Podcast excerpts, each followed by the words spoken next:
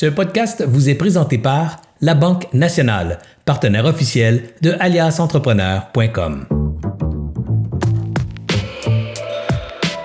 Salut tout le monde, Serge de Beauchemin ici, alias Entrepreneur. Pardonnez-nous pour euh, le petit retard ce soir. On a essayé une nouvelle technologie. On a eu beau l'essayer trois fois depuis hier. On a fait toutes sortes de tests de diffusion simultanée, YouTube, Instagram, partout. Tout marchait. Évidemment, la loi de Murphy, à soir, au moment où on vient pour diffuser, ça se met à planter à trois reprises. Alors bref, c'était un petit peu plus long qu'on pensait on avait un plan B. Alors, nous voici sur le plan B. Euh, on dit souvent que les entrepreneurs, ça prend pas de plan B. Il faut y aller plan A, on fonce.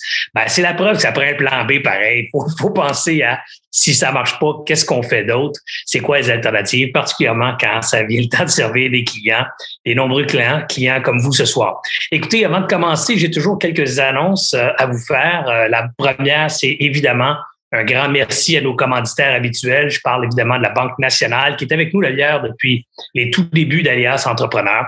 Un grand merci à toute l'équipe de la Banque nationale pour leur soutien à cette initiative et leur présence fait qu'on peut vous livrer des contenus gratuitement. Alors, sans frais, vous pouvez accéder à nos grandes diffusions en direct comme ce soir. Vous pouvez aussi les, euh, les, les regarder ou les écouter euh, sur nos podcasts, sur les rediffusions en direct, sur le pas en direct, mais en rediffusion sur le site web d'aliasentrepreneur.com, sur YouTube, sur nos pages et nos, euh, nos plateformes de réseaux sociaux. Bref, un peu partout en rediffusion demain. Peut-être que c'est déjà le cas aujourd'hui. Vous l'écoutez déjà en rediffusion. Alors, un grand merci à la Banque nationale, partenaire euh, principal de Alliance Entrepreneur. Grand merci aussi à Agendrix, une entreprise bien chez nous de la région de l'Estrie qui a développé une solution pour la gestion des horaires de travail. Donc, ceux qui font encore ça en Excel, là, ben, lâchez ça Excel pour la gestion des horaires de travail. C'est pas la bonne solution. On a un produit qui est fait ici, qui marche super bien, qui marche chez téléphone, sur les plateformes euh, informatiques, votre ordi. Bref, c'est incroyable, ça va super bien, c'est pas cher agendrix.com, allez voir ça. Et un grand merci pour leur soutien. Également, Planet Hoster. Euh, Planet Hoster, c'est relativement simple à comprendre. L'hébergement de site web. Alors, encore là, une entreprise bien de chez nous qui fait de l'hébergement de site web depuis de nombreuses années. Le fait avec euh, beaucoup d'efficacité, beaucoup de sécurité. Planet Hoster, allez voir ce qu'ils offrent. C'est un très bon, euh, euh, très bon provider. Donc, euh, fournisseur de services d'hébergement web ici euh, au Québec. Alors, merci à tous nos commanditaires. Si vous êtes intéressé par une commandite Alliance Entrepreneur, écrivez-nous à info à allianceentrepreneur.com et ça nous fera plaisir euh, d'écouter, euh, ben, pas d'écouter, de vous présenter plutôt notre, notre offre de commandite. Je profite de l'occasion pour vous dire que c'est la première fois que vous êtes sur aliasentrepreneur.com aujourd'hui ou sur une de nos diffusions. Ben, sachez que c'est un site qui est gratuit, qui est destiné aux entrepreneurs ou à ceux qui veulent le devenir. Il y a des centaines de capsules vidéo euh, qui répondent aux questions les plus courantes des entrepreneurs. Il y a des centaines de textes également. Il y a des guides pratiques. Bref, tout ça gratuit pour les entrepreneurs. Allez y faire un tour, aliasentrepreneur.com. Puis je vous invite à devenir membre. C'est tout à fait gratuit. Ça va vous permettre de recevoir notre infolette une fois par semaine. Ça va vous permettre aussi de recevoir nos invitations à ces événements comme ce soir. Et également, ça va débloquer certains features, certaines fonctions euh, du site web comme les recherches avancées, comme la sauvegarde des listes de lecture. Bref, ça coûte rien. Et en vous mettant membre, vous avez plus d'avantages sur l'application, sur le site web. Et évidemment, vous allez pouvoir recevoir euh, des invitations de notre part pour des événements en primaire. Alors, je vous invite à devenir membre sur allianceentrepreneur.com. Également, sans plus tarder, je vous présente notre invité de ce soir parce qu'on vous a déjà fait attendre. Il est rendu 7h44 avec ce 15, 10 minutes de retard euh, pour la techno. Alors, euh, sans plus tarder, euh, je me lance. Je l'invite à se joindre à nous. Notre invité ce soir, Pierre-Yves McSwing. Il est très connu, d'abord parce que c'est un grand comptable. C'est sa plus grande réputation, sa plus grande notoriété d'appuyer sur sa crédibilité de comptable. Les gens le connaissent d'abord parce que c'est un comptable, puis après pour le reste de ses activités publiques. Évidemment, je déconne. Il est connu surtout par sa participation à différentes activités médiatiques, dont sa participation comme euh, chroniqueur à la radio, euh, également comme animateur d'une super belle série télévisée à laquelle j'ai participé d'ailleurs cette année, euh, du moins l'été passé. C'était diffusé à l'automne dernier, si mon souvenir est bon. Il anime euh, aussi euh, d'autres types de capsules, d'autres types de contenus un peu partout sur le web. Il est auteur de deux bouquins incroyables. Un que j'ai référé à tout le monde quand c'est sorti. Euh, C'était vendu à plusieurs centaines de, de copies, euh, centaines de copies, centaines de milliers de copies. Euh, le titre, c'est En as-tu vraiment besoin? Un super bouquin que j'ai lu. Alors, celui-là, je peux le recommander. L'autre, je l'ai pas encore lu, Liberté 45. Je vais promettre de faire ça d'ici l'été. Un deuxième bouquin qui est un best-seller encore, vendu partout, parlé partout, premier dans les charts partout. Méchant bon bouquin aussi, mais je peux pas le dire d'expérience, je l'ai pas encore lu, je suis convaincu que ça va être aussi bon. On parle d'argent ce soir avec mon invité, M. Pierre-Yves Mixwing. Salut Pierre-Yves. Salut Serge. Euh, grosse introduction, euh, ça oui. pas trop indisposé, tout ça. Là. Et en affaires, j'ai réalisé une affaire, c'est qu'il y a souvent beaucoup de beaucoup de nuages autour de, des faits. Tu sais, c'est comme quand tu t'en vas euh, sur LinkedIn et tu regardes le profil des gens, tout le monde est spectaculaire. Tu sais, par exemple, si tu es travailleur autonome, ça va être écrit Chief Executive Officer d'une telle compagnie, mais il est seul. Exact. voilà. Ou des fois, dans le monde des startups, ils sont trois, ils partent la business. Tu as le Chief Executive Officer, tu as le Chief Technology Officer, tu as le Chief Financial Officer. Ils sont, ils sont tous les trois chiefs de quelque chose, mais ils sont trois dans la baraque. C'est comme quand on était dans un comité étudiant à l'époque. Les boys, tu me ramènes il y a plus que 20 ans, je disais tout le temps, comité étudiant, c'est la seule place où tout le monde est VP ou président. Puis la prochaine job que tu as, c'est analyste.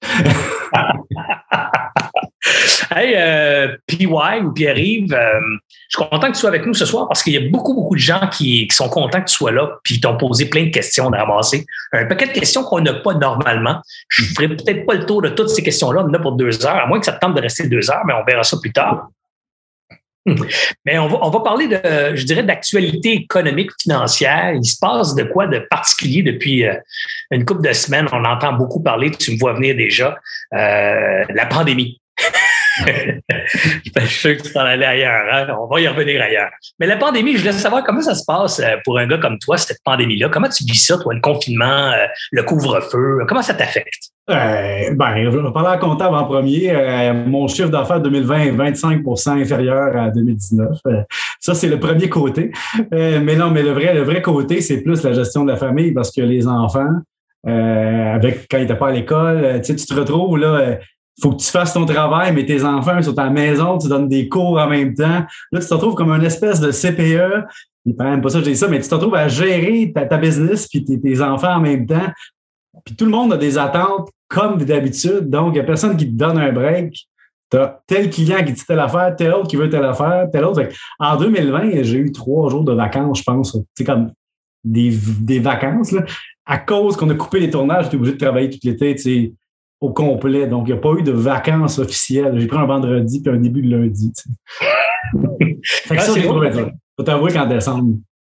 Et puis, tu dis ça, puis c'est quand même particulier parce que, on aurait eu, on a cru et on peut croire que les gens étaient moins occupés en, 2020 à cause de la pandémie, puis même à cause du deuxième confinement. Puis j'ai l'impression qu'il y a comme une séparation de, de, de, de load de travail, de charge de travail. C'est-à-dire que c'est vrai a des gens qui sont tout d'un coup moins occupés, mais il y en a un méchant paquet qui sont ramassés avec une, productivité, une pression de produire qui, fait qu'ils n'ont plus de temps, ils n'ont plus, plus de temps slack, ils n'ont pas de temps pour se reposer. Les courriels rentrent à toute heure du jour, de la nuit, la fin de semaine. Euh, bref, tout le monde travaille comme tout le temps en se disant ben, on n'a rien d'autre à faire, on, va faire des courriels, on va travailler. Mais ça, empiète beaucoup sa qualité de vie quasiment là, des, des gens qui sont techniquement confinés à la maison. Oui, parce que moi, je faisais la radio, puis d'habitude, je commençais les tournages, puis j'en faisais dans temps partiel l'été, puis tout ça. Et là, la radio a fini, puis le producteur de télé a dit ben toute la gang est en congé forcé. Là, on ne peut pas les mettre en congé pour les vacances. Donc, eux, ils ont eu leurs vacances. Moi, j'en ai pas eu. donc, on a foncé être première. C'est pas important, tu es juste l'animateur. C'est ça. Puis, puis, mon éditeur, il voulait que je publie en 2020. Fait que le livre que j'allais accoucher puis que j'accouchais pas, tu sais. Fait, que, je l'ai fait pendant la pandémie. C'est ça, je pensais pas, mais c'est arrivé. Dis-moi, tu as, une carrière de comptable aussi, donc on te connaît animateur, on te connaît auteur, euh, conférencier, même aussi à tes heures, mais as-tu aussi de la clientèle comptable? Tu fais-tu encore de la tenue de pour des entreprises et tout ça? J'ai jamais fait ça. Puis là, ça, c'est l'autre affaire qu'il ne faut pas mélanger. Tu sais, dans la tête du monde, les comptables qui connaissent, c'est les comptables qui rencontrent. Moi, ma carrière de comptable, c'était auditeur externe de sociétés cotées en bourse. Ça a été après ça euh, consultant à mon compte. Ça a été analyste senior dans l'industrie bancaire où j'analysais les normes comptables. Donc, moi, je n'ai jamais fait euh, une job de tenue de livre. Puis les impôts, j'en ai fait pour des heures, j'en ai fait personnel, j'en ai fait pour des amis, mais j'ai jamais fait une job d'impôt. Donc, il y a des gens qui font de la comptabilité de PME puis de, personnes.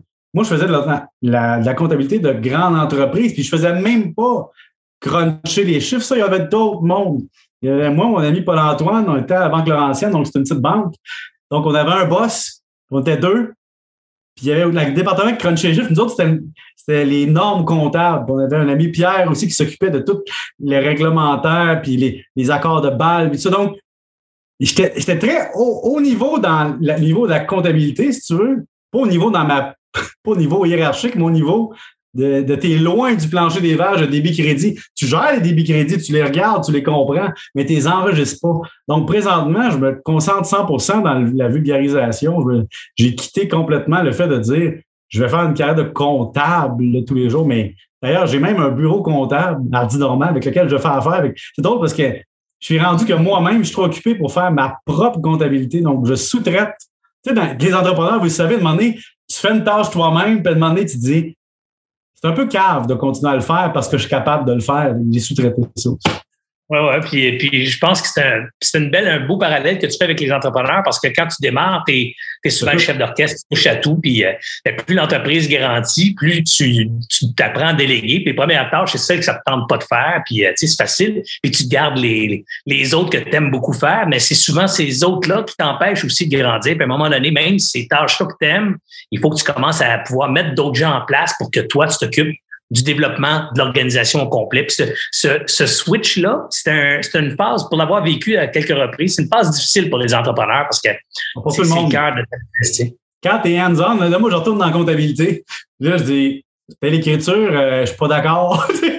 euh, telle affaire. Je, je, fais des spot checks de vérification en disant, j'ai besoin d'avoir les deux mains dedans. D'ailleurs, récemment, il y, a, il y, a, des gens qui sont j'ai vu ça, des, des influenceurs qui sont fait frauder par un intermédiaire. Tu sais. Ouais. L'intermédiaire collectait l'argent, puis il ne l'aura pas remis. Mais moi, je dis, voyons donc, en tant que comptable, tu fais pas ça, tu sais, que le chèque passe pas par toi. Toi, tu paieras ton argent par l'autre bord. Mais il y a beaucoup de gens qui acceptent de se faire gérer en disant, je connais pas ça. Moi, je suis pas encore rendu à faire assez confiance à du monde pour dire, voici mon carnet de chèques. ça arrivera pas. C'est une déformation professionnelle. Ben, c'est ce que j'ai dit, c'est une formation professionnelle parce que le comptable, comme le financier, moi, je dis souvent aux jeunes qui, qui me disent Ah, je sais pas en quoi étudier, j'aimerais essayer en affaires, quelles sont les matières que je devrais prendre à l'école, à l'université. Je dis toujours, moi, je pense qu'il y a deux matières fondamentales pour l'entrepreneur qui veut suivre un, un cursus, je dirais, académique de base. Là, c'est marketing finance. Marketing, c'est l'art de vendre puis de développer. Finance, c'est l'art de jouer avec les chiffres puis de, comprendre ces chiffres-là. Tu sais. Puis quand tu as une formation de comptable, tu comprends, ça devient une seconde nature de suivre le cash. pour toi, c'est impossible de dire, m'a laissé les autres encaisser mon cash puis ils me donneront ma part. Tu sais, tout ça, ah. comme ça marche pas. Là. ça va passer au le reste. une séparation des tâches. dire, il y a une personne qui peut créer un fournisseur, qui peut créer un compte client, qui se frauder. Fait que déjà, en partant, ça marche pas. Puis il y a des histoires dans le passé que tu as vues dans ta carrière qui font en sorte que tu ne feras jamais ça. Mais l'autre affaire, contrairement à ce que les gens en pensent, tu sais, à finance, marketing, tu sais. Euh, ce qui est drôle, c'est qu'en finance, faut que tu utilises des chiffres comptables pour que tu comprennes. Les chiffres financiers, il faut que tu comprennes. Et donc, quand tu fais un BAA, mettons un bac en administration des affaires avec finance comme option, tu, tu, vas faire trois cours de comptabilité. Donc, tu devrais avoir une compréhension, tu sais. Mais en affaires, c'est comme tu dis, hein, ça prend beaucoup de chapeaux. Moi, comptable, oui, mais la fiscalité, c'est une spécialisation de la comptabilité puis du droit. Euh, la finance, tu ne comprends pas ça. Tu vas pas avoir les données comptables, tu ne sais pas quoi faire avec. Puis le marketing, ben ça, il y en a qui l'ont inné. C'est-à-dire qui, dans les stratégies, je parle, il y a beaucoup d'entrepreneurs qui n'ont pas fait de cours puis qui ont le sens du marketing au niveau de comment se vendre. Mais le marketing, c'est aussi scientifique du type statistique, données, intégration web. Et tout ça, maintenant, ils l'apprennent. Donc, je pense qu'il faut avoir des bons alliés quand on ne maîtrise pas tout ça. surtout quand, ben, tu sais, puis quand tu pars euh, en affaires, c'est rare que tu as ces alliés-là, à moins de partir avec un ou deux, deux chums, là, ou une ou deux amis. Là, mais souvent, c'est un petit groupe limité en termes de compétences. Tu es obligé d'en faire beaucoup, de, de, de, comme tu dis, toucher à tout. Puis, moi, je déplore souvent que, que, les entrepreneurs, dans, mettons, un field, je te donne un exemple, la fille trip restauration, elle se part un restaurant, puis là, ben, elle passe 90% de son temps sur la conception. C'est peut-être pas une bonne idée, c'était. elle, part, elle part 90% de son temps sur la conception du menu, les recettes, la beauté, le décor et tout ça. Mais elle oublie l'essentiel qui est le market research. Tu sais, c'est quoi ta place dans le marché? C'est quoi ton offre dans le marché? Comment tu distingues par rapport aux autres? C'est quoi la dynamique du marché? C'est combien les gens dépensent? Et tout ce bout-là, ils se disent, ah, non, non, je suis pas bon là-dedans, je suis pas bonne là-dedans. C'est ça, les affaires. C'est ça, la business. Tu sais, la business, c'est de comprendre comment ça se passe ton marché, comment comprendre comment tu vas te positionner, quelle place tu vas prendre là-dedans? après ça, évidemment, compter tes bins, là, ultimement, là, combien ça te coûte acheter du café, combien ça te coûte le vendre, puis combien t'en restes en. Si tu fais pas cette, ce bout-là, ça va être difficile les affaires pour toi. Là. En même temps, les entrepreneurs à succès sont souvent des gens qui ont réussi avec une idée, qui a des fois fonctionné par impulsivité, tu sais, puis ça marche, mais ce qu'on ne sait pas, c'est que pour 99 personnes qui ont fait cette idée-là ou cette, démarche-là intuitive, il y en a plein qui se plantent, mais ils ne vont pas dans les journaux et dire Je me suis planté dix fois. Donc, tu sais, comme disais souvent Nicolas, Nicolas Duvernois, il dit Vive les idées folles. Non, moi, non, moi, c'est beaucoup plus Vive les idées rationnellement avec un peu de folie, mais c'est deux visions complètement différentes. Quand je lisais son livre, j'étais là, ben voyons donc. Moi, j'aurais arrêté là, puis là, puis là, puis là, puis là, puis là, puis là. Pourquoi? Parce que mon background fait en sorte que, tu sais, quand tu es comptable, tu vois tous les risques, tous les problèmes. Puis, disons que M. Duvernois ne gagne pas son concours de vodka, il n'a pas son storytelling. Moi, je rentre à SAQ, je vois sa bouteille, je la vois deux fois plus cher que la Stoli. J'achète la Stoli, je vois la différence dans le goût, mais, mais, mais lui, son succès, c'est toute l'histoire que derrière. On achète le succès québécois de la bouteille a gagné un concours.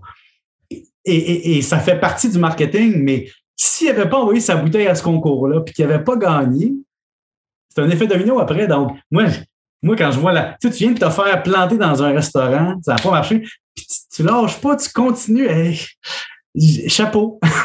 oui, oui. Puis moi, je suis d'accord avec toi. Il y a, il y a comme un brin de, d'irrationnel dans le succès de certains modèles d'affaires. Puis souvent, le problème, c'est qu'on tente de, de rationaliser, de modéliser l'immodélisable, entre guillemets. il y a des circonstances qui se répliquent pas. Tu, sais, tu repars une deuxième vodka en gagnant un paquet de côtes. Tu peux pas dire je suis la deuxième vodka québécoise qui est la meilleure au monde ou je suis la nouvelle première vodka. C'est déjà fait. Tu sais. Alors, il y, a, comme une. Exact. Il y a comme, comme le cracheur de feu.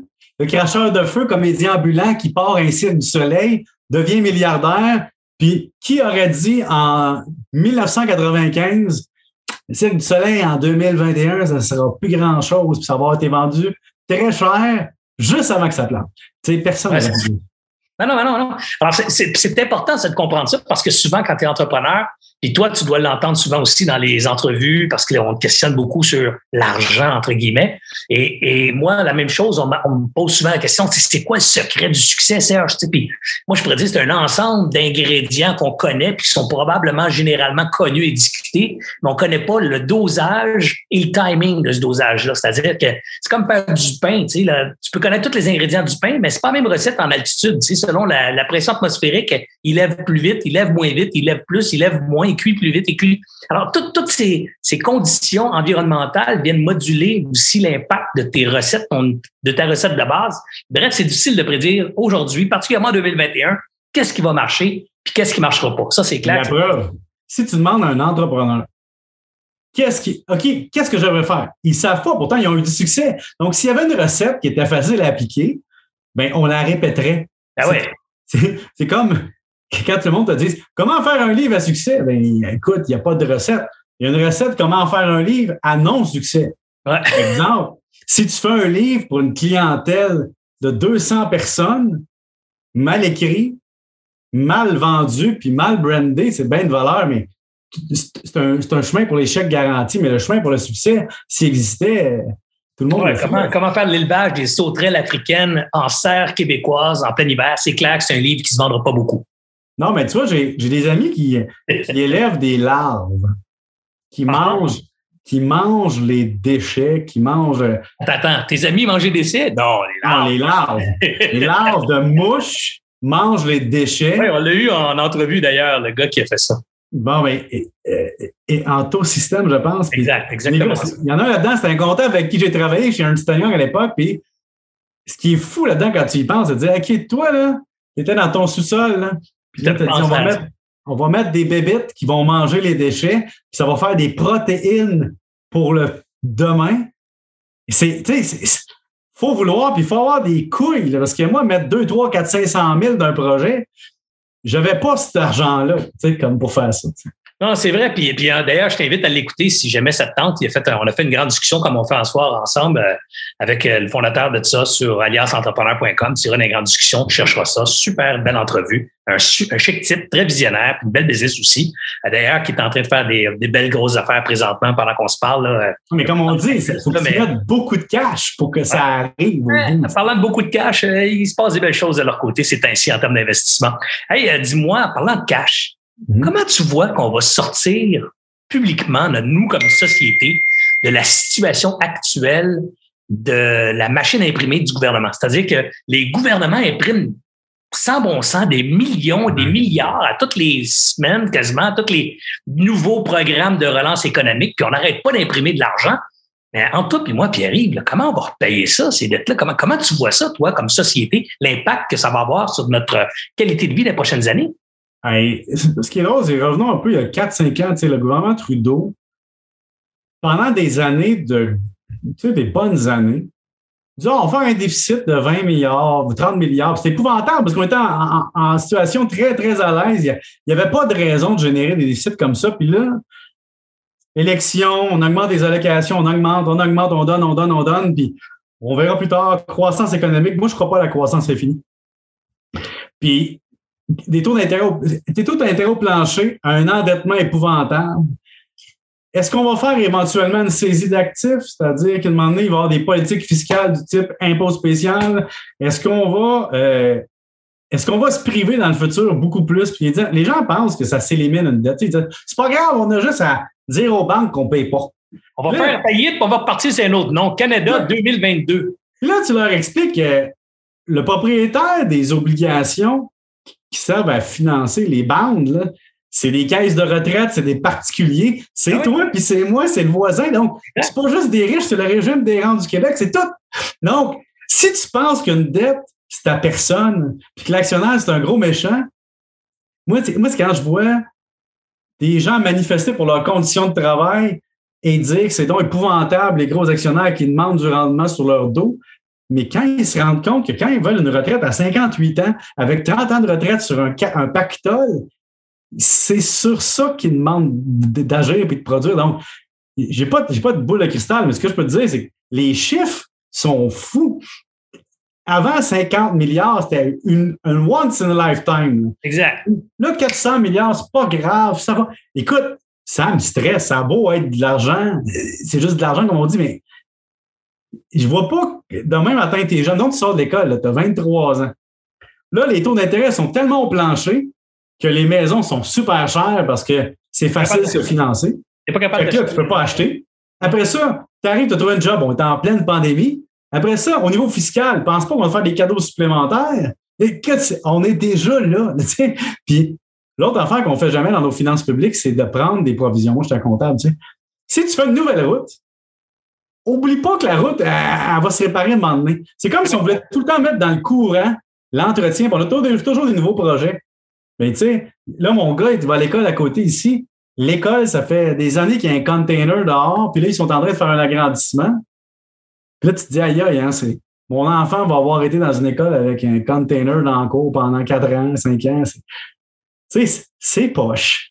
Ah, ben, juste te donner un exemple. Moi, ma, jeunesse, euh, je l'ai passé au secondaire dans des, dans des cabanes euh, qui étaient des annexes. J'étais à Polyvalente Pierre Dupuis à Longueuil, puis euh, peut-être 10 ans, 15 ans, peut-être 12 ans, mettons. On va dire 12 ans avant mon arrivée à cette école-là.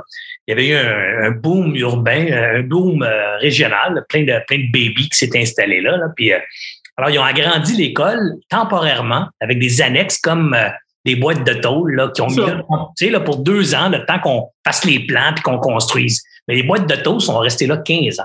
Alors, on, a été à l'école, nous autres, on était à l'école l'hiver avec nos manteaux quasiment parce qu'il faisait frais là-dedans, c'était mal isolé. Euh, c'était une, affaire un peu tout croche parce qu'effectivement, euh, les plans, regardons ça, on a manqué de sous, ça n'a pas été aussi facile qu'on pensait à financer dans, les années futures. Alors, on s'est ramassé avec euh, une école du tiers-monde, pourtant dans un pays qui qui est très moderne et, qui n'aurait pas dû avoir des conditions comme ça à offrir à, sa jeunesse.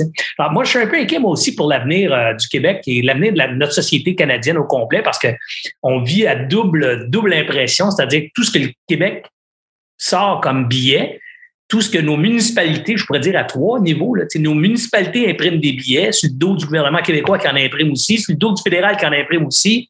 Bref, on se ramasse dans une drôle de situation, puis pas sûr que ça va être facile à gérer dans 3-4 ans, cette affaire. Mais le Québec est, est pas Moi, ce que j'appelle, c'est la. Puis je, fais, je vais faire un parallèle avec ma carrière passée, OK? Quand j'étais à la Banque Laurentienne, qu'on regardait les nouvelles normes comptables à implanter, on était les smart followers de la Banque Royale qui a un département complet qui roule à trois chiffres de 8 heures sortir les états financiers. On les regardait aller. Mais le gouvernement du Québec, c'est un peu ça. Tu as le gouvernement du Canada qui imprime du cash. Le gouvernement du Québec disait, nous autres, on ne va pas sortir pour imprimer du cash avant nous autres. Donc là, le gouvernement Legault regarde ça. Il dit, non, non, ils sont brillants. Ils sont brillants. On n'a pas l'argent du Canada. On ne l'a pas, là. Fait qu'on va y laisser imprimer. Et là où il y a des trous, on va ramasser à gratte en payant un peu. Mais si vous regardez bien comme il faut. Les, programmes provinciaux, c'est bien plus de la dette qui prête que de la ouais, il, y a eu, euh, il y a eu des mauvais programmes comme euh, le programme de formation, que ça, ça s'est viré en conférence, ça a été vidé d'un coup. Mais il y a eu de, certains aides, tout ça. Puis finalement, le fédéral est arrivé par en arrière, a tout ramassé. Fait que tu te dis, moi, je regarde le gouvernement Legault, puis je me dis, good, parce que dans ma facture fiscale personnelle, il y a plus de Québec que de Canada, tu comprends? Donc, mhm. si le Canada ramasse plus d'argent, puis envoie ça dans les autres provinces, je ne veux, pas être, je veux pas être selfish, mais j'aime mieux payer par 10 provinces que juste une. Tu sais. c'est un peu ça. C'est intéressant, très intéressant comme point de vue. Je t'amène d'ailleurs aussi rapidement. Il, il s'est passé dans les dernières semaines un phénomène assez nouveau de manipulation des titres, je dirais, puisque dans le passé, on a vu ça, des titres euh, être manipulés par des grandes organisations ou des, ou des grands détenteurs d'actions influents qui, qui shortaient le stock ou disons Comme Volkswagen, il y a eu à l'époque.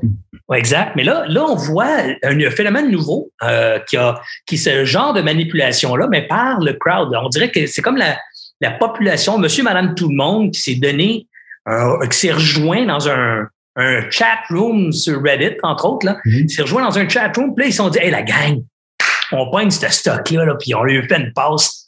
On achète, on n'arrête pas, puis on monte, on monte, on monte. Puis les gens qui ont shorté ça, ils vont l'avoir dans le derrière. Let's go, la gang. Puis ils se sont comme pompés. Mais crime, ça a marché. On s'est ramassé avec d'une volatilité qu'on n'a jamais vue en très peu de temps. Là. Mais faut. Puis en plus, sur un titre, on va se le dire, là, vendre des jeux vidéo au détail, c'est pas la compagnie, tu te dis, au pire, je vais me refaire avec la valeur future de l'entreprise qui est à perte qu'en 2019, tu sur le bord du trou. Mais la position du short seller était énorme.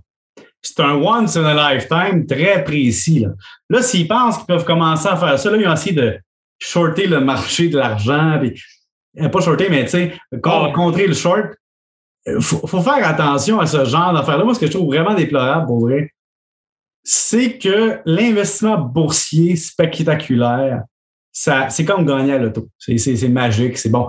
Donc, quand tu fais ce genre de pari-là, c'est pas le genre de pari qu'un petit investisseur devrait faire, c'est niaiseux, mais c'est le genre de pari que toi, tu peux prendre, que moi, je peux prendre un 5 000 pour niaiser, mais qu'un jeune vienne mettre un 3 4 000, que c'est l'ensemble de ce qu'il y a pour se battre contre Wall Street, peut-être gagner, peut-être perdre, en disant non, non, c'est sûr qu'on gagne. OK, vas-y, gars. Mais l'investissement de deux gangs. Tu as les gens qui veulent faire de l'arbitrage vraiment comme parier, tu sais. Puis tu as des gens qui veulent investir dans des compagnies. Moi, je fais le premier groupe, je les appelle les spéculateurs. C'est plus, c'est plus des spéculateurs que des investisseurs. Oui, mais ils veulent faire de l'arbitrage sur des situations, puis ils rentrent, ils sortent, tout ça. Mais ça, ça prend du temps. Ça prend de l'énergie. Donc, je dis tout le monde, tu sais, il faut vraiment que tu n'aies pas beaucoup de valeur ailleurs pour faire ça. Il y en a qui font les deux, d'accord, mais c'est que techniquement, moi, j'aime voir grandir un actif, contribuer à une entreprise, acheter des actions, puis moi, je suis un espèce d'acheteur, puis que je garde l'entreprise quand j'y crois, qu'il y a une valeur fondamentale. Donc, tout ça, c'est du bruit. Mais tout ça, ça fait en sorte que, par exemple, Robinhood, les gens qui achètent sur Robinhood disent Robinhood, c'est gratuit, ça coûte rien. Ben, si ça coûte rien puis c'est gratuit, c'est toi. Tu donnes quelque chose en retour. Là. Ben, ce que tu donnes en retour, c'est que sur chacune des transactions, tu fais une mauvaise transaction parce que la cote qui est prise sur ta transaction n'est ben, pas optimale. Puis le prix auquel tu achètes l'action, mais c'est peut-être pas aussi optimal. Non, tu ne payes pas des frais mensuels ni des frais de transaction. Puis oui, tu peux faire ça toi-même sur une application. Puis tu te sens bien cool de jouer aux jeux vidéo avec ça, mais au bout du compte, Robinhood, c'est pas pour un investisseur sérieux avec de grands actifs. C'est pour quelqu'un qui veut jouer. Oh, c'est ça. Puis, je pense que c'est une bonne notion de bien comprendre. Puis moi, j'ai rien contre les gens qui veulent jouer. J'ai joué moi aussi dans ma vie. Tu en as déjà parlé d'ailleurs. Je sais pas si Oui, tu dis que ça n'avait pas été payant de jouer tant que ça.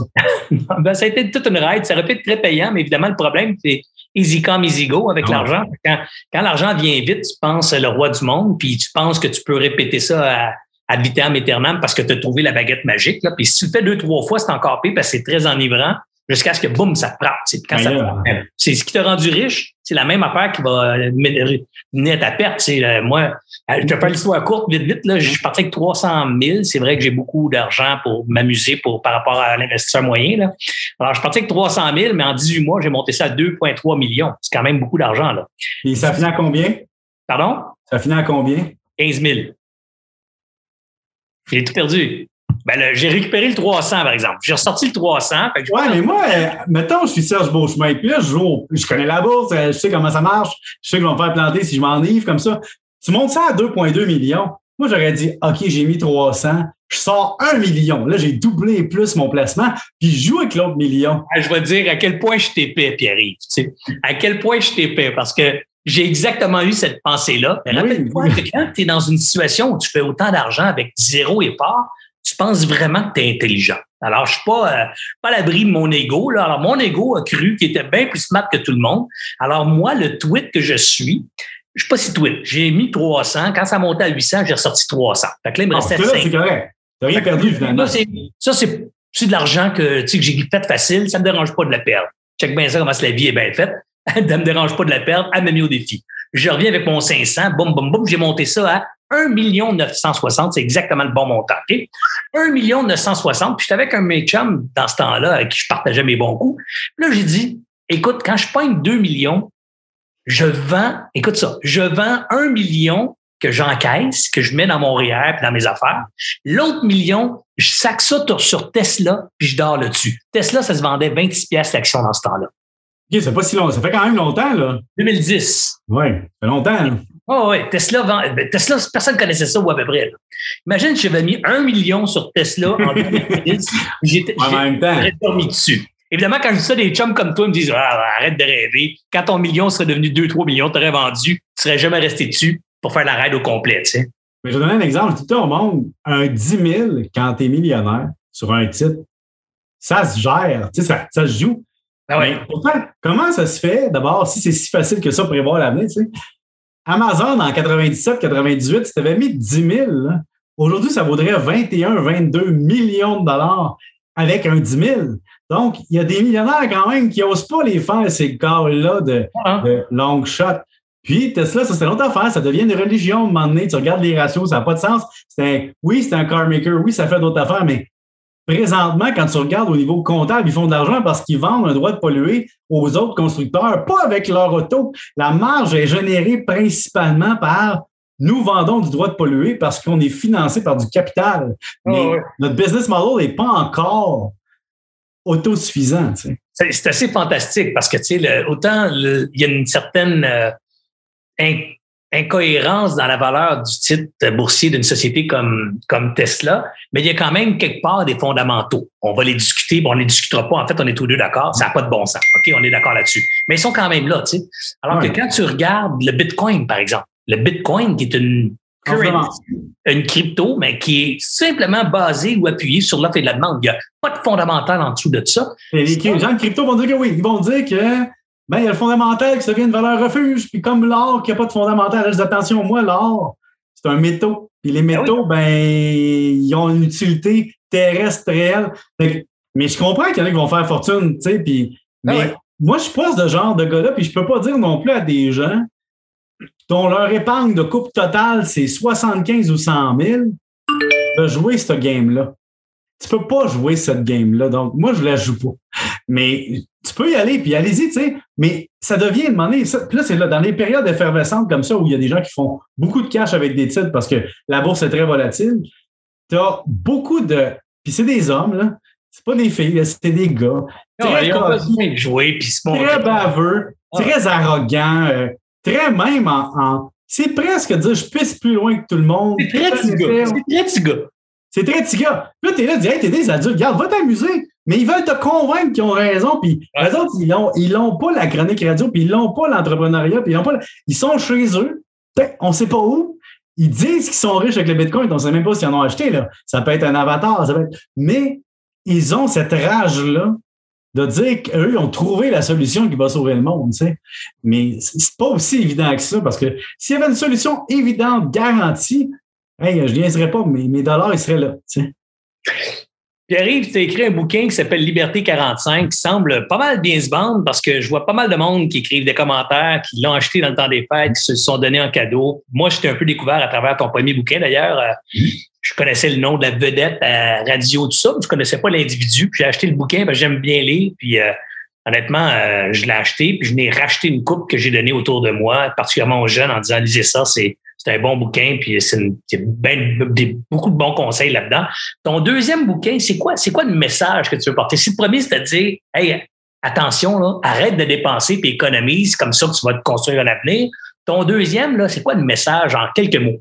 Ben, disons que après 20 ans de carrière, à un moment donné, tu, comme comptable dans, dans les banques, puis en, en analyse, puis tu dis, crime, le monde québécois, dans le modèle où on vit, même au Canada, je pourrais dire, c'est un monde où tu es riche, selon le gouvernement, quand tu as un actif.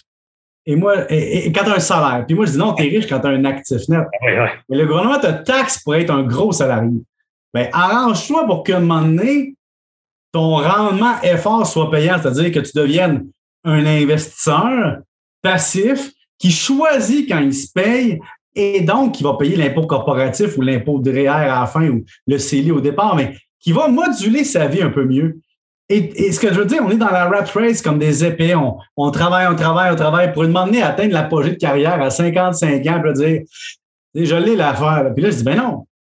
La logique, c'est que tu atteins ton apogée avant, puis tu décrois à partir de 45 ans à peu près, que tu te calmes un peu, puis que tu, commences à encaisser ton REER, puis tu commences à amortir la chute, parce que fiscalement, 45 ans, c'est l'âge où tes enfants sont assez vieux, sont plus euh, aux couches.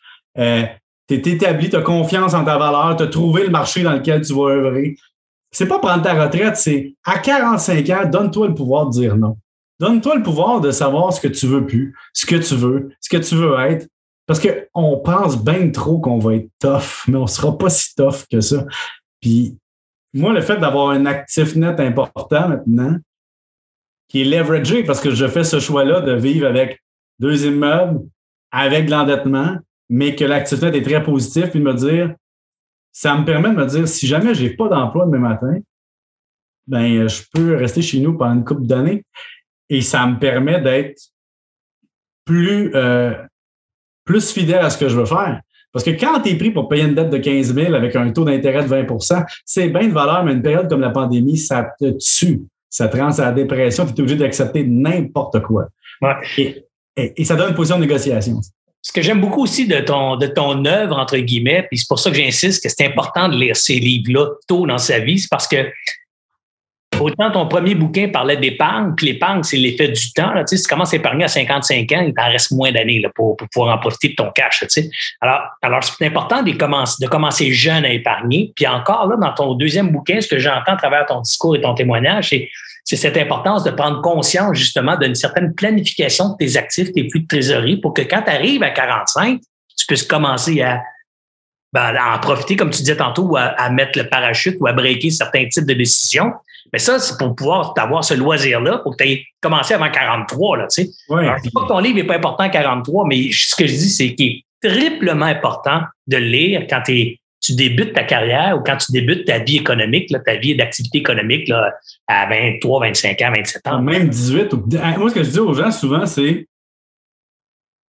Puis c'était la critique qu'on me donnait sur le premier livre. J'ai eu deux critiques sur le premier livre. La première, c'est que je ne remettais pas en cause le capitalisme. Écoutez, là, Ricardo, quand tu fais une recette, tu dis-tu, tu m'as pas parlé de l'industrie porcine. C'est un peu la même affaire. Moi, c'est les finances personnelles de la personne, le pouvoir qu'elle a. La deuxième critique que j'avais, c'est comment tu veux que j'y arrive Regarde la situation dans laquelle je me trouve. Je suis dans la marde et je peux rien faire. Et je dis, attends, là, tu as raison, tu as 42 ans. Moi, il faut que j'aille écrire au monde comment ça marche le modèle pour que tu ne te rendes pas là? Et donc, dans le livre, je le dis bien, je dis, si tu ne bâtis pas une valeur entre 20 et 30, c'est comme Goodbye Charlie Brown. Tu sais, c'est, c'est les 10 années payantes, pas en dollars, mais en création de valeur. Puis là, c'est sûr que là, tu as un clash parce qu'il y a beaucoup de monde qui disent aux jeunes, faites ce que vous voulez. Vivez, voyagez, faites la vie. Ben oui, c'est important. Pensez à vous autres. Vous aurez le temps plus tard. De... Puis là, ils reviennent à 30 ans. Puis là, je parle à des gens de 30 ans, 35 ans. Ils n'ont rien. Ils n'ont pas pensé. Ils n'ont pas établi un modèle. Ils ont accepté des jobs à temps partiel parce qu'ils ne voulaient pas vraiment vivre la vie d'adulte. Et là, ils disent, ah, de toute façon, si on économise, on meurt. mais je dis, 45 ans, là, c'est. Tu te souviens de l'annonce de Solution Bloc? tu sais, ça arrive, là. Comme ça. Moi, je me souviens, je sortais de la chaussée, j'avais 23 ans, 22, 23 ans. J'ai 41 ans. C'est comme si c'était hier. Vraiment, puis là, je me sens comme les vieux qui disent Hey, tu sais, moi, ça fait.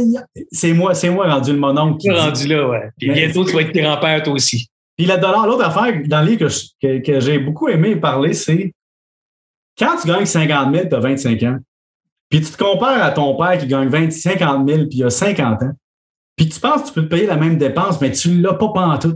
Parce que lui, son dollar, il ne peut pas grandir. Fait que chaque dépense est un coût de renonciation monstrueux. Et plus tu t'approches de ta vingtaine, plus le coût de renonciation est débile. Si tu mets 10 000 Saint-Charles à 60, tu ne l'aurais pas mis dans Tesla. Mais si tu mets 10 000 dans Tesla à 20 ans, ça peut changer ta vie, pas à peu près. Plus maintenant, mais quelqu'un qui avait 20 ans au moment où les actions étaient moins grandes. Tout à fait. Là, c'est Tesla, ça aurait pu être un autre Netflix, peu importe.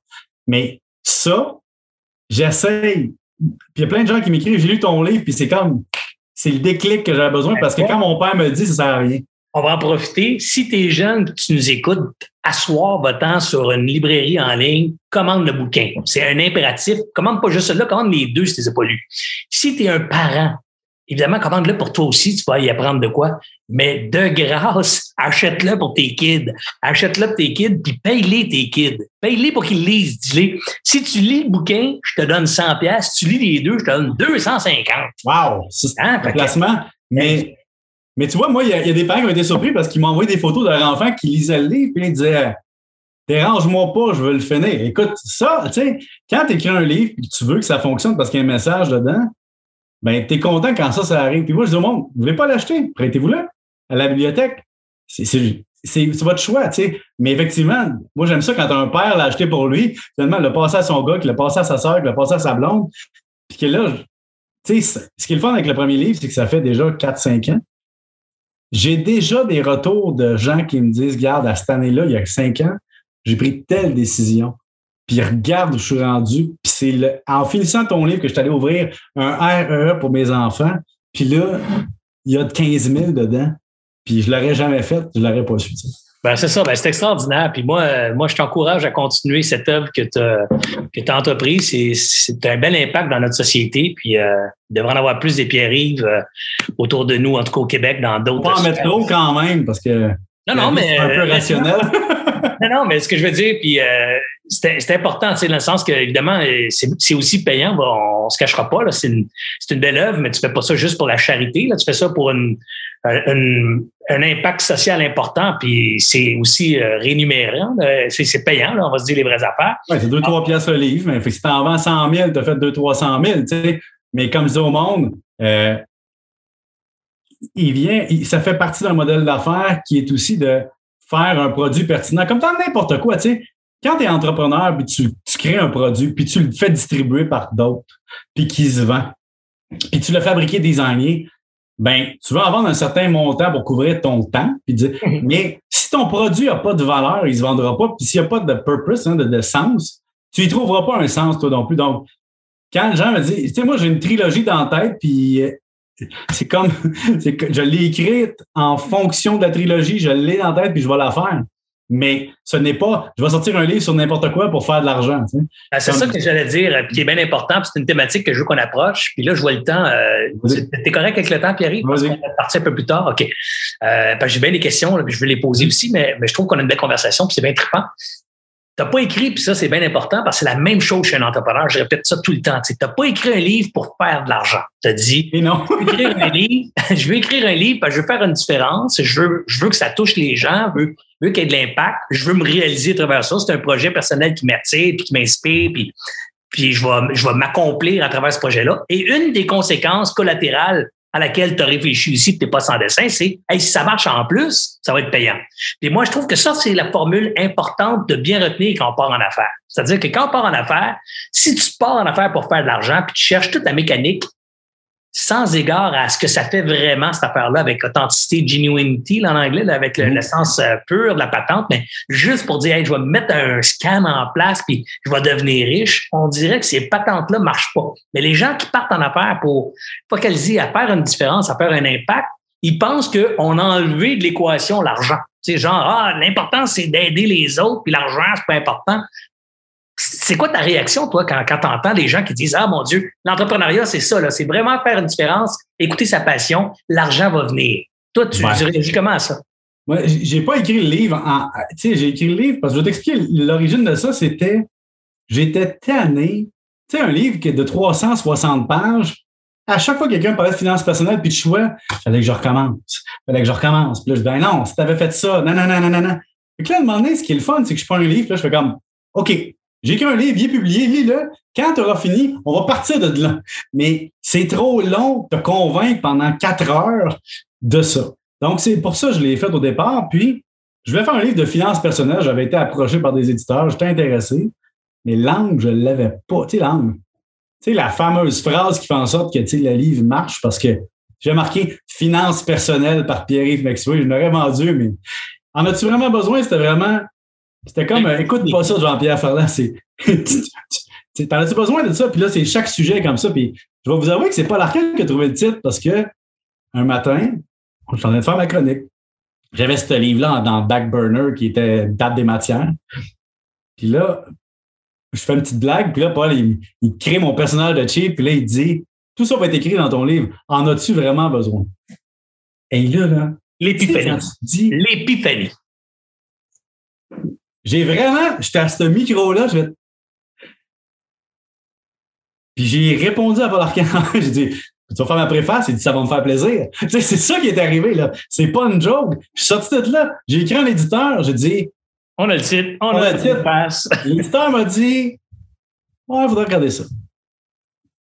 Fait qu'il y a un autre éditeur il était un peu plus Guy Saint-Jean, l'éditeur, mais qui était Jean Paré, qui, me, qui était un petit peu plus euh, excité par l'idée.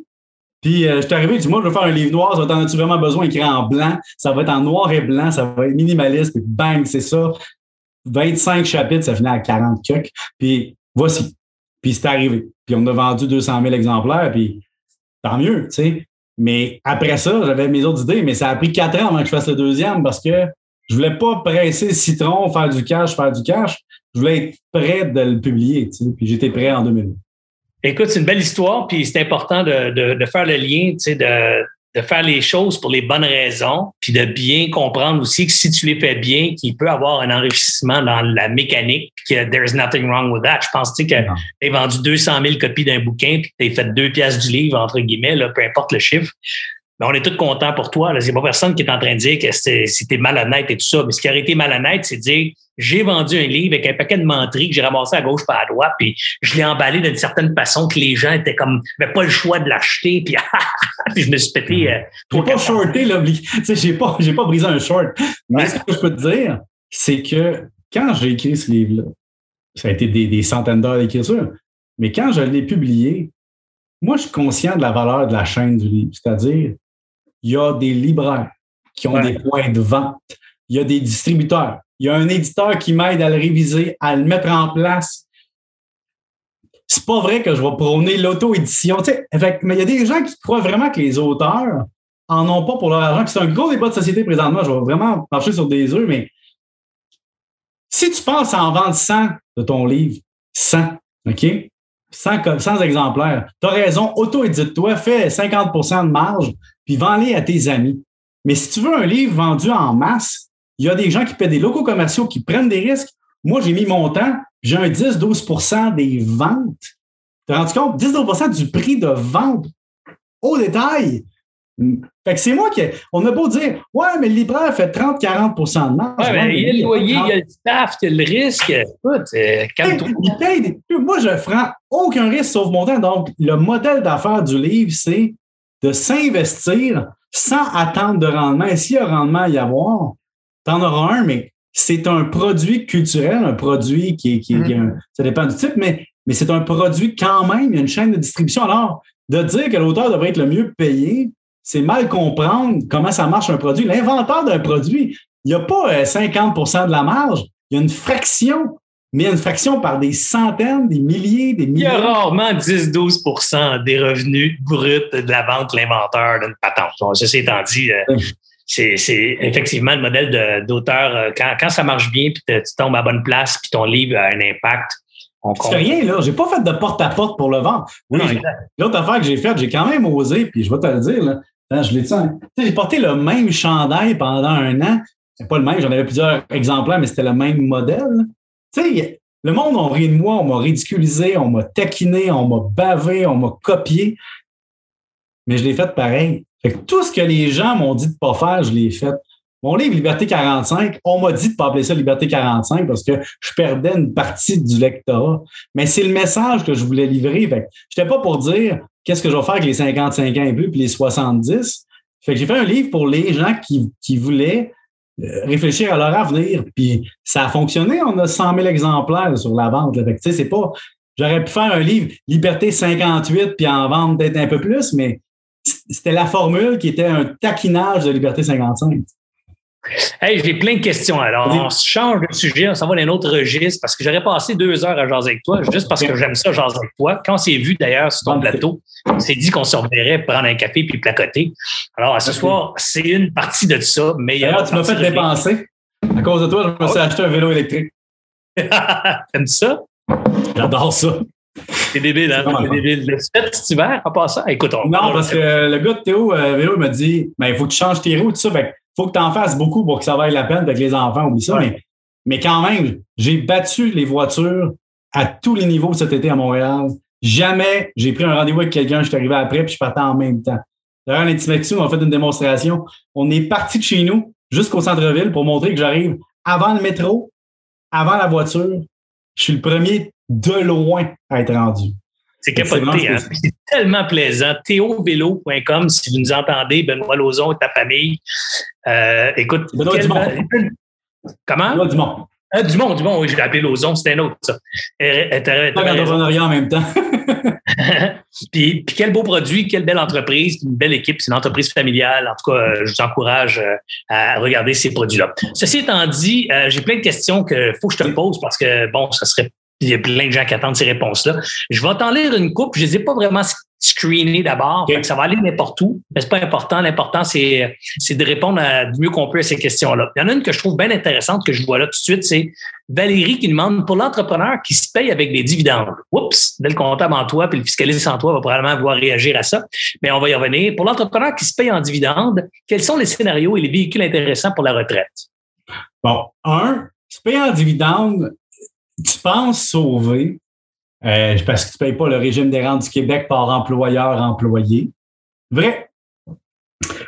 Mais tu ne l'accumules pas, ça. Fait c'est sûr que tu fais un choix d'avoir plus d'argent de ta tout de suite ou te verser en dividende puis de ne pas avoir ces charges sociales-là. Tu essaies de contourner le système.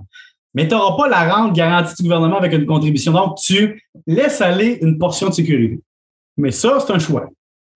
Deuxième choix, la pandémie a dit aux entrepreneurs ou les gens par action, on va vous aider si vous êtes versé un salaire de temps dans votre masse salariale. Ils ont été pénalisés dans ce cas-là. Puis la, troisième affaire, c'est qu'il ne faut pas oublier qu'au Québec, on a ce qu'on appelle la déduction pour petite entreprise. Mais quand vous êtes un, là, il faut faire la distinction des, des sociétés incorporées qui sont beaucoup ou une seule personne. Et quand tu es un travailleur autonome incorporé qui te paie en dividende, ben, tu oublies une chose, c'est que tu n'as pas la déduction pour petite entreprise au Québec de la même façon que tu l'as au fédéral parce que tu ne cumules pas 5500 heures de travail à deux personnes et demie ou trois personnes. Et donc, tu n'optimises pas ta fiscalité. Donc, si tu es travailleur autonome incorporé, il faut que tu te payes du salaire pour venir déduire ça et profiter du fait que tu n'as pas la DPE, donc minimiser cette affaire-là. Donc, c'est niaiseux, mais moi, je me paye 100% salaire. Moi, personnellement. c'est pas niaiseux parce qu'en plus, tu, je pensais que tu étais pour parler aussi du taux d'impôt sur, la, sur les dividendes qui a, beaucoup évolué dans les cinq dernières années. Puis là, il évolue. Il, est pas, il y a une époque que c'était spectaculaire. Et Serge, je ne sais pas si tu as connu ça. Il y a une ben époque où quand tu ouvrais un Inc., il y avait un des deux paliers de gouvernement qui donnait cinq ans pas d'impôt dans le Inc. Hmm. Ça, c'était une autre époque. Il y avait à l'époque aussi qu'il y avait le gain capital de 100 000. Le premier 100 000 n'était pas imposable dans tes, dans tes placements. Puis, bon, ça, c'est une autre époque. présentement, ce que je vous dis, c'est que si vous êtes travailleur autonome, Inc., tout seul, au Québec, payez-vous un salaire une bonne partie, mais allez voir un fiscaliste, il va regarder vos scénarios. Mais pensez pas que, vous, que c'est un free ride. Vous n'avez pas d'RRQ, vous n'en payez pas, vous n'avez pas, vous avez moins d'aide du gouvernement quand c'est le temps, et finalement, vous n'optimisez pas la fiscalité de la DPE parce que vous n'avez pas droit à même DPE au Québec qu'au Fédéral. Quand tu es un petit entrepreneur, donc euh, tu es une Inc. Euh, ou tu es un travailleur autonome, tu as des revenus avec lesquels tu réussis à, vivre correctement, comment, quel, quel, conseil tu donnes à ces gens-là pour euh, la retraite? Comment, comment l'exercer, cette, cette retraite-là? Est-ce que est-ce qu'ils sont mieux de prendre un pourcentage de leurs revenus dans la compagnie, de le laisser dans la compagnie, de le placer à travers la compagnie, ou se le sortir en salaire puis le rentrer en REER ou en CELI? C'est quoi la, meilleure planification là, pour un, travailleur autonome typique? Là? Bien, un, quand vous avez un petit salaire, le CELI, quand vous êtes en jeune carrière, c'est vraiment le fun parce que c'est de l'argent qui ne sera jamais imposé. Fait que vous allez spéculer dans Tesla, puis pouf, ça va, ça va monter. Puis bon, ça, c'est une chose. Deuxième chose, n'oubliez pas qu'au fédéral, là, ça dépend de combien on parle, mais au fédéral, on a dit à un moment donné, hey, là, ça va faire les entrepreneurs qui laissent 1, 2, 3, 4 millions dans la compagnie, puis que dans le fond, ils ne se versent pas l'argent. Donc, le revenu passif, on va le plafonner à un taux avantageux. Et donc, si vous faites plus que, par exemple, 50 000 de revenus de placement passif dans l'entreprise, on peut vous taxer davantage. davantage. Donc, faites attention. Il faut y aller. Il faut avoir un petit peu de REER, un peu de CELI, de l'argent dans la compagnie. Ça dépend de votre structure familiale, ça dépend de combien vous payez, ça dépend de combien vous avez besoin, ça dépend de combien l'entreprise a besoin. Mais ce que je vous dis, c'est qu'il n'y a pas une recette qui colle à 100% du monde. Comme moi, mes réels sont maximisés, mes placements dans la compagnie sont maximisés, il y a de l'immobilier, il y a de la bourse, je me verse l'argent pour le CELI parce que je veux en avoir aussi. Moi, j'aime le, j'aime le côté cocktail. Je dis, pensez à un cocktail. Tu as trois, quatre ingrédients. Ben, c'est ça. Ça te prend un cocktail de diversité. Tu peux pas arriver à la retraite et dire, moi, je suis all-in immobilier. Tant mieux pour toi, mais faut que tu puisses avoir des options quand tu as besoin de 30 000. C'est où que tu vas le chercher. Puis il faut que ce soit des options où la fiscalité est planifiée. Donc, euh, ce que je dis surtout au monde, c'est que moi, je dis, quand vous avez un INC, vous êtes travailleur autonome, ben, payez-vous du REER, payez-vous du salaire, allez en sortir de la compagnie un peu pour pas que vous retrouviez avec trop de revenus passifs qui vont être hyper imposés, puis là, vous allez perdre tout l'avantage de votre compagnie. Euh, je pense que je retiens dans la réponse, c'est d'avoir un bon mix de produits d'épargne, puis de, je dirais, de, liquidité de tes actifs, dans le sens, il y a des actifs qui vont être plus liquides, tu vas pouvoir les utiliser plus rapidement dans des situations X, Y, d'autres moins liquides. Bref, d'avoir un, certain mélange de ça qui, qui pourrait être l'essentiel de ta réponse. Puis, puis je dirais euh, d'être évidemment, puis c'était sous-entendu, mais d'être actif dans l'épargne. Donc, euh, même si un petit euh, salaire, même si tu fais planifié. Ah, je vais te conter une histoire. Il y a un gars que je connais, tu sais, le père a laissé l'argent dans la compagnie toute sa vie. OK? Là, ça dépend du type d'entreprise que vous avez. Puis là, la compagnie, c'est une entreprise de, si tu veux, de, de service, tu sais. Puis la valeur de l'entreprise, c'est l'expertise. OK? Les actifs valent pas grand-chose. Tu peux repartir à la même compagnie à côté. Mais là, le père, lui, arrive à la retraite, veut vendre ses actions parce que s'il vend ses actions, il y a l'exonération cumulative de gains de capital, donc il sauve l'impôt. Là, les acheteurs potentiels disaient Moi, je veux juste acheter ton nom, ta liste de clients, puis tes équipements, mais je ne vais pas te payer le cash que dans l'entreprise. Il est à toi, tu vas le sortir. Comme... Et donc, mauvaise planification fiscale. Donc, quand vous commencez, c'est pas quand tu as un truckload d'argent qu'il faut que tu planifies comment le sortir. C'est quand tu le bâtis, il faut que tu y penses. je te donne un exemple. Des médecins, c'est des entrepreneurs. Tu sais, crime, tu une machine à imprimer du cash, société incorporée, les deux sont là-dedans, divers Tu sais, c'est une PME, as une facturation. Fait que tu es un entrepreneur, mais avec des revenus garantis, c'est quand même spécial, puis aucun risque de crédit. Le gouvernement te donne le beurre et l'argent du beurre. Fait faut voir un fiscaliste quand tu sors de l'université, là, attends pas d'avoir une Porsche.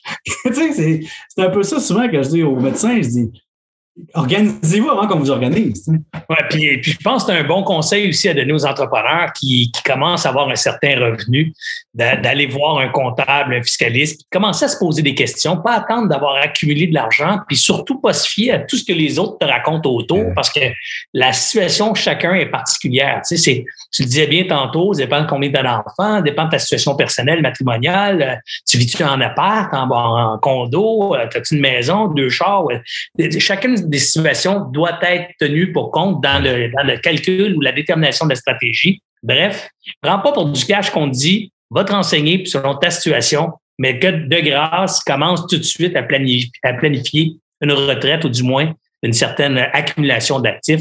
Super important. J'ai une autre question. les boomers, mettons, qui ont, qui ont des actifs, euh, mettons, euh, dans la villégiature, par exemple, un chalet qui a une grande terre, tout ça, puis il dit Ah, je vais léguer ça à mes enfants. OK, mais savais-tu que tu as ton premier 50 000 pieds carrés qui peut faire partie de ta maison, mais pas le reste? Fait que si tu veux léguer à tes enfants que ça devienne un patrimoine familial, pense qu'il y a de l'impôt à payer peut-être. Fait que si y a de l'impôt à payer peut-être, comment tu vas le payer? C'est quel argent qui va le payer? Ah, j'avais pas pensé. Mais là, j'ai 78 ans. Mais ils vont être obligés de vendre la terre, tes enfants. Ah oui, exact. Ah non, puis c'était tellement un grand point. D'ailleurs, tous les gens qui ont, qui ont des actifs qui, sont, euh, qui ont pris beaucoup de valeur euh, comprennent, en tout cas, s'ils ont des bons comptables autour ou des bons vendeurs d'assurance auto, comprennent l'importance d'assurer ta vie aussi dans le cas d'actifs, justement, au décès. Mm-hmm. Les actifs vont être liquidés, présumés, présumés liquidés par l'impôt. Donc, tu as une facture d'impôt importante. Si tu ne peux pas monétiser ces actifs-là, ben, tu laisses à la gueule. Là, tu ramasses avec une dette importante. Écoute, j'ai une autre question vite, vite. J'ai euh, Denis. Euh, Denis qui nous dit Selon vous, l'argent est-il le but ultime de l'entrepreneuriat? De parler un peu tantôt, mais je te repose la question, bébête, là, comme ça, très net. Selon toi, l'argent, c'est-tu le but ultime de l'entrepreneuriat? Non, parce qu'on a-tu défini entrepreneur? Tu peux être un entrepreneur dans un OBNL, dans un organisme de charité.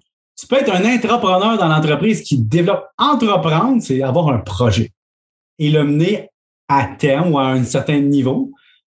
Le monde analyse trop entrepreneur avec j'entreprends pour être riche. Alors que entrepreneur, ça peut être je veux vivre de mon café de coin de rue et avoir une vie plus relaxe.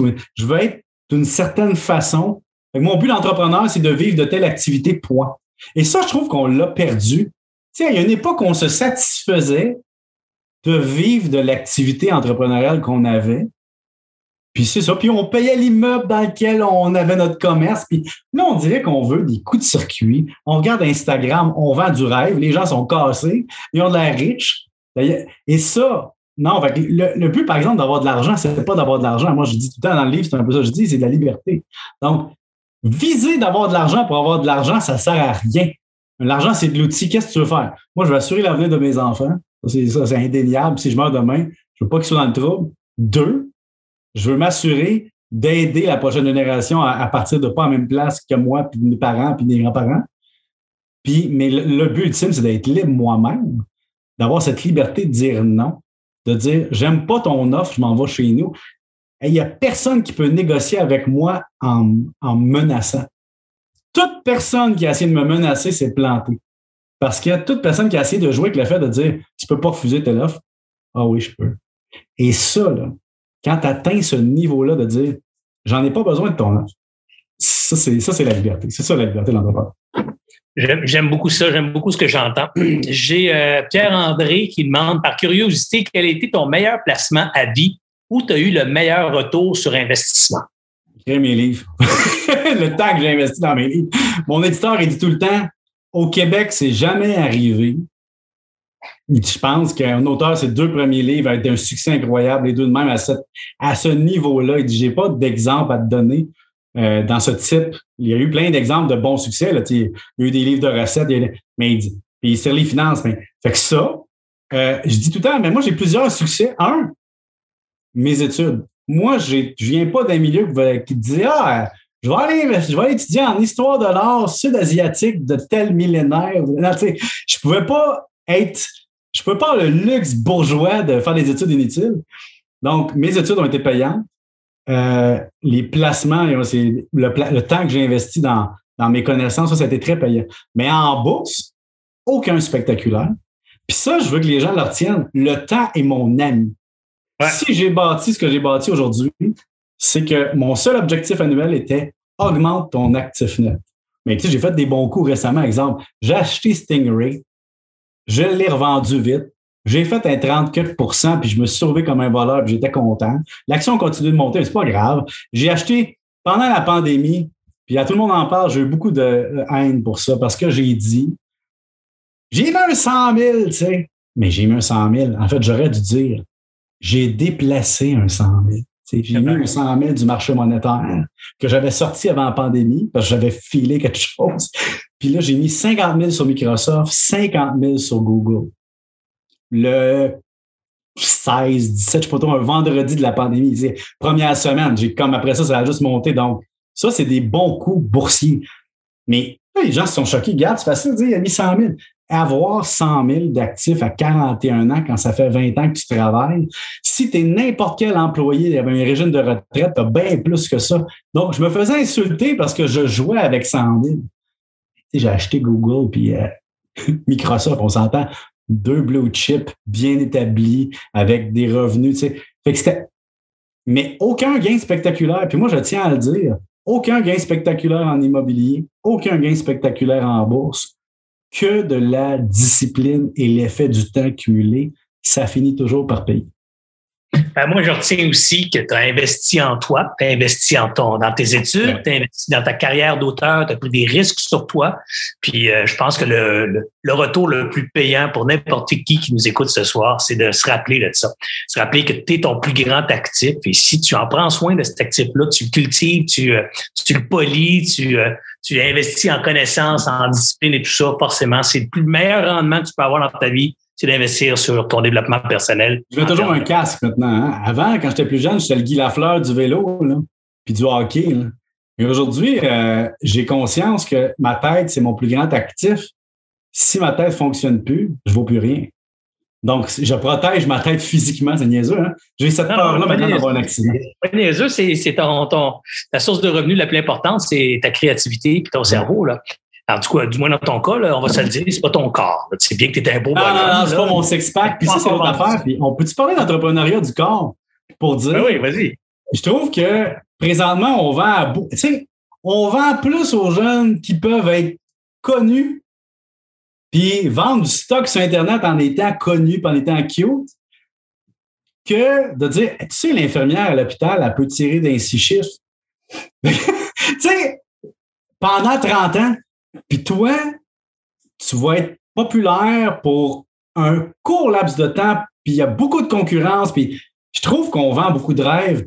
Immobilier. Tu vas payer par deux, trois paires de souliers gratuits, puis deux trousses de maquillage gratuits pendant quatre mois, puis après ça, ben, la bonne chance. des photos paradisiaques dans un domaine que tu possèdes même pas, dans un voyage que tu n'as même pas payé. Tu vis une vie que tu montes, mais que tu vis pas pour vrai. Là, je veux pas avoir de la haine, mais vous dire, ça prend un plan B, c'est pas un plan de carrière, c'est un plan de parenthèse de vie.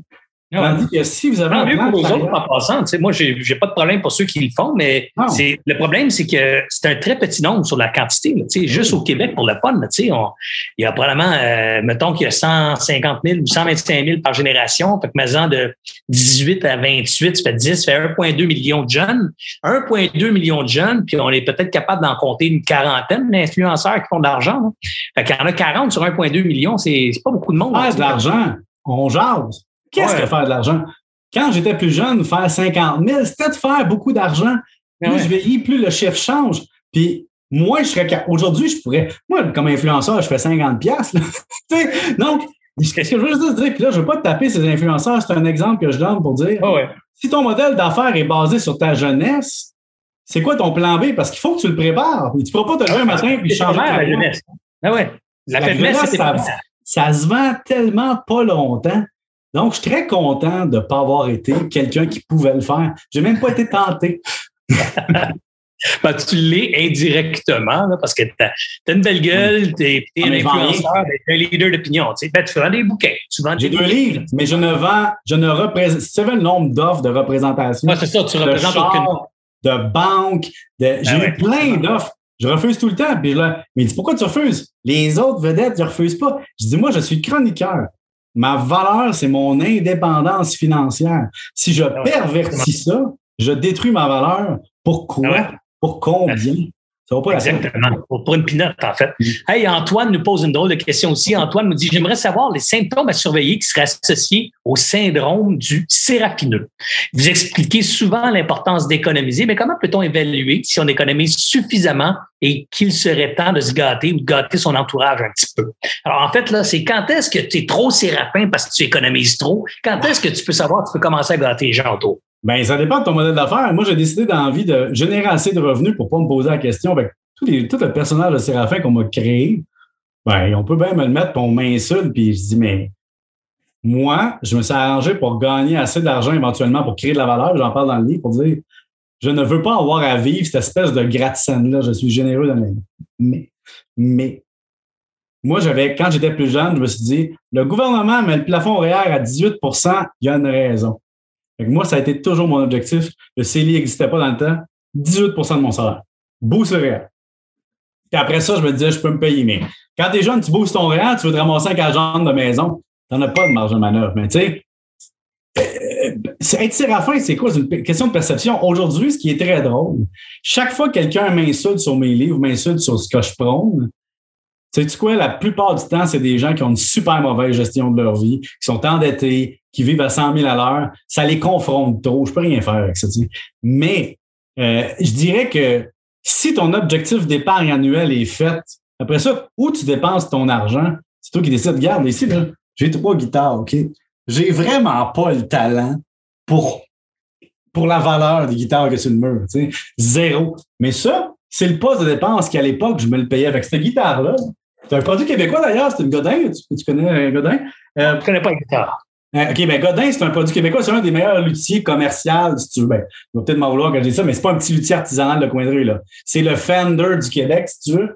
Ben, Godin, euh, à l'époque, que je gagnais un salaire bien ordinaire, je m'étais payé ça. Tu sais, c'est une guitare qui devait valoir 2000, mettons. Là, on remonte en 2003-2004. C'était le luxe que je me suis payé j'avais pourtant un salaire de, je sais pas moi, 45 000 par année, mais j'avais fait ce choix-là. Donc, tu sais, à un moment donné, c'est parce que faut pas que tu te prives non plus tout le temps. Mais dis tout le temps au monde, hey, si tu mets une pièce de côté, là, tu te prives pas, tu te donnes à toi tantôt. tu sais, c'est pas à retraite, c'est tantôt. Une pièce dépensée ailleurs, elle te revient, c'est une pièce économisée qui va te revenir dans ta vie, qui va t'offrir du bonheur, de la qualité de vie. Là. Puis quand tu as un problème, à un moment donné, puis tu veux te payer, un, comme l'année passée, je me suis acheté une voiture usagée. Je me suis versé un salaire, puis j'ai payé une chambre. Wow! Tu sais, ça, c'est. C'est. C'est.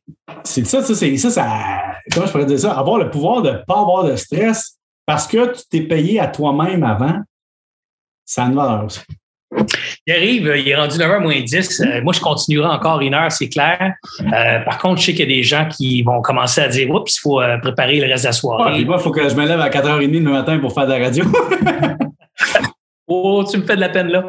Euh, ça doit être. Euh, c'est vrai que ça doit être dur pareil. Sérieux. ça, pour vrai, en toute honnêteté, là, tu sais, on a beau rire, les gens, tu fais de la radio, c'est facile. Hein? Et moi, je fais ma revue de presse à 4h30 du matin, puis 4h30 ben, du matin tous les jours, quand tu es un gars qui avant se levait à 7h, 6h30, 7h, je trouve ça dur parce qu'au bout de la semaine, j'ai 2h30 de moins de sommeil que la moyenne des ours par jour, pas 5. moi, j'arrive vendredi, je m'effondre. Ah, ben, je te dirais, tu liras, si tu aimes ça lire, tu liras un bouquin que j'ai lu euh, il y a quelques semaines qui s'appelle Why We Sleep. Euh, ça va te ramener euh, à une certaine discipline du sommeil aussi, parce que soit c'est ça rentre dans le dash en Je sais, que tu sens pas, je suis assez bien pour m'en rendre compte. Donc, ça va, ça va te rattraper, fait que tu liras ça. Écoute, euh, j'en profite aussi pour t'inviter à faire un tour. Tu connaissais peut-être pas Alias Entrepreneur, mais je t'invite à regarder euh, ce qu'on a comme contenu. Tu vas aimer ça pas mal, Pierre-Yves. Il y a beaucoup de bonnes entrevues avec des entrepreneurs du Québec, des gens qui ont des belles histoires à raconter. Tu peux les écouter en podcast quand tu fais du vélo, quand tu vas te promener. Fait que tu peux downloader ça en podcast. Tu peux les écouter en vidéo si tu veux voir la bête de ces gens-là. Et tout ça, c'est gratis. C'est disponible sur Alias juste à devenir membre, puis tu vas avoir plein de fonctions de plus. Alors, je t'invite à faire ça. Les gens qui nous écoutent, même à faire, je vous invite à, devenir membre et à aller consommer le contenu de, de, Alias. C'est fait pour ça. Je te lance une autre invitation aussi. Si tu aimé l'aventure à soir, si tu as des bons échos et des bons feedbacks, J'aimerais ça que tu reviennes. Euh, on continuera à jaser. J'ai vraiment beaucoup de questions qu'on n'a pas pu poser parce que je voulais, moi, me faire plaisir puis, puis jaser de, certains sujets. J'ai plein de questions qui, qui, regardent plus, euh, je dirais, l'épargne, euh, les entrepreneurs qui disent, ben, comment, comment, comment jongler avec un petit salaire puis l'épargne, comment je mets l'épargne dans un petit salaire? Tu viens de le dire, en fait, tu sais, c'est calcul, c'est 18% c'est pas compliqué. Là, Moi, c'est mon calcul, mais ça, c'est ma discipline personnelle. Il y en a qui vont dire Ah, moi, le calcul, c'est 10. Ben, vas-y avec 10. Mais l'avenir est ce que tu as accumulé. C'est ton choix vraiment de. Tu payes tout de suite ou plus tard. Mais un souvenir, ça vaut combien? C'est ça. Ben, ça dépend. Euh, euh, moi, moi, pour avoir lu ton bouquin, ton premier bouquin, j'ai lancé cette critique-là. Sais, oui, effectivement, il faut, faut, avoir une bonne discipline.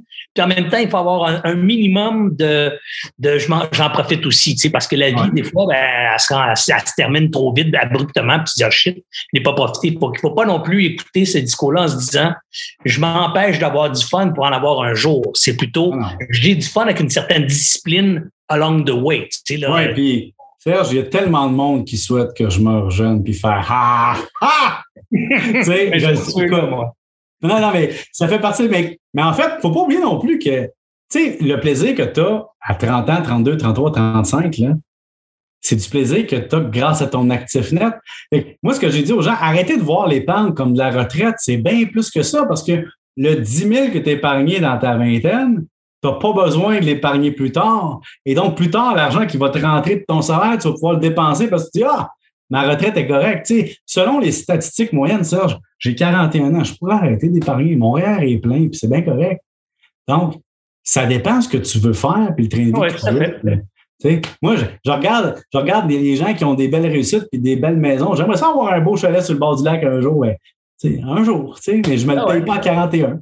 Et honnêtement, je partage beaucoup de philosophie. Moi, je suis passé à caisse à 40 ans. J'ai vendu ma business deux semaines après mon 40e. Puis j'ai fait d'autres choix que beaucoup de gens n'ont pas fait à ma place. C'est-à-dire beaucoup d'entrepreneurs à 40 ans qui ont eu euh, euh, pas mal de millions ont dit ben écoute, let's go, je recommence, puis je vais en refaire d'autres. Ils rembarquent dans l'autre patente. J'ai jamais arrêté de travailler, puis arrive, j'ai toujours été très, très actif. Euh, je me suis toujours impliqué dans plein de projets. Je travaille comme un singe encore aujourd'hui, puis j'ai pas besoin, ultimement, financièrement. Mais je suis toujours drivé par l'accomplissement au-delà de l'argent. moi, à 40 ans, j'ai dit, sais-tu, je n'ai assez, je ne travaillerai pas pour ça, pour en rajouter. Je vais travailler faire une différence, je vais travailler pour m'impliquer, pour me réaliser, pour m'accomplir. Puis sais-tu quoi? La vie va prendre bien soin de moi. Je vais, agir avec intelligence avec mon argent. Puis la vie va bien prendre soin de moi. Je suis à 56 ans, j'habite au paradis, sur le bord de l'eau. C'est incroyable le, privilège que j'ai de vivre ici. Puis j'ai passé 16 ans de ma vie à triper, à aider du monde. Hier, j'étais dans un live, j'ai une fille qui m'envoie un petit coucou qui me dit Hey, tu m'as donné un livre il y a 10 ans, puis tu as changé ma vie. Ben, ça, moi, là, ça m'a donné des frissons, parce que ça, ça a une valeur bien plus grande que Hey, tu m'as payé une bouteille de champagne dans un bar il y a 10 ans. L'autre affaire, c'est que tu peux, aussi, une fois que tu as réussi ou que tu as de l'argent, tu peux aussi faire des petits placements privés, contribuer ah à ben une entreprise par des conseils, par de l'implication, mais un peu plus passive, puis d'avoir une meilleure qualité de vie parce que ça, c'est l'autre affaire que les entrepreneurs disent. Euh, quand, quand ils parlent de leurs affaires, c'est beau, mais ils ont laissé quelque chose sur la table aussi. Ah oui, ben oui. Tu as laissé ta jeunesse, tu as laissé quelque chose, les cheveux gris ont poussé. Euh, il n'y a rien de gratuit. Non, il n'y a rien. Ça, c'est une bonne leçon. Puis d'ailleurs, on va se laisser là-dessus. Il n'y a rien de gratis. Quand c'est gratis sur Internet, c'est parce que quelque part, on marchande d'autres choses sur toi. Alors, les gens qui pensent qu'ils se promènent sur Facebook c'est gratis, Surprise, c'est pas gratis. Puis sur Google, c'est pas gratis. Puis partout, c'est jamais gratis. Il y a tout le temps quelque chose quelque part. Il y a tout le temps un trade-off dans tout, dans tout ce que tu fais. Bref, il faut s'en rappeler de ça.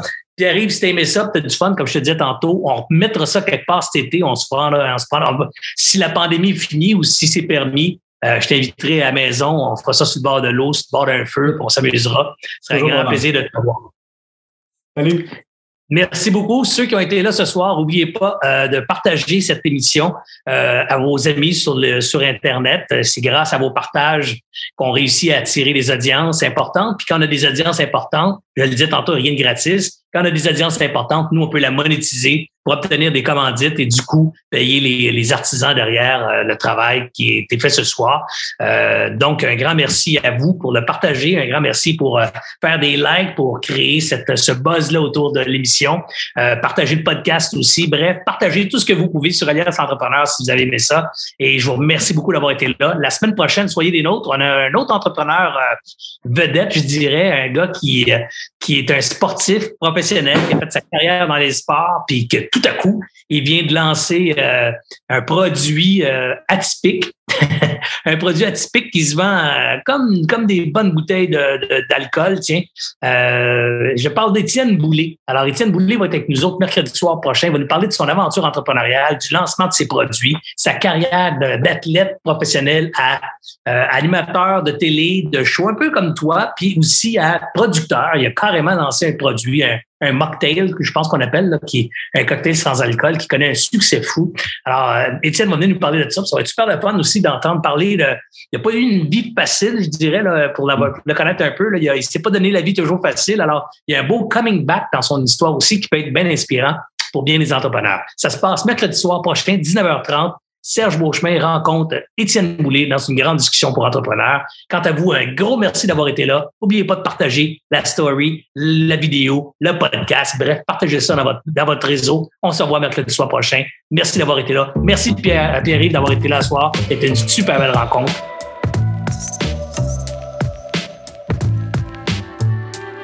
J'espère que vous avez apprécié cette entrevue. Pour d'autres podcasts et encore plus de contenu, suffit de devenir membre sur aliasentrepreneur.com. Je vous remercie d'avoir été là. C'était Serge Beauchemin, alias Entrepreneur.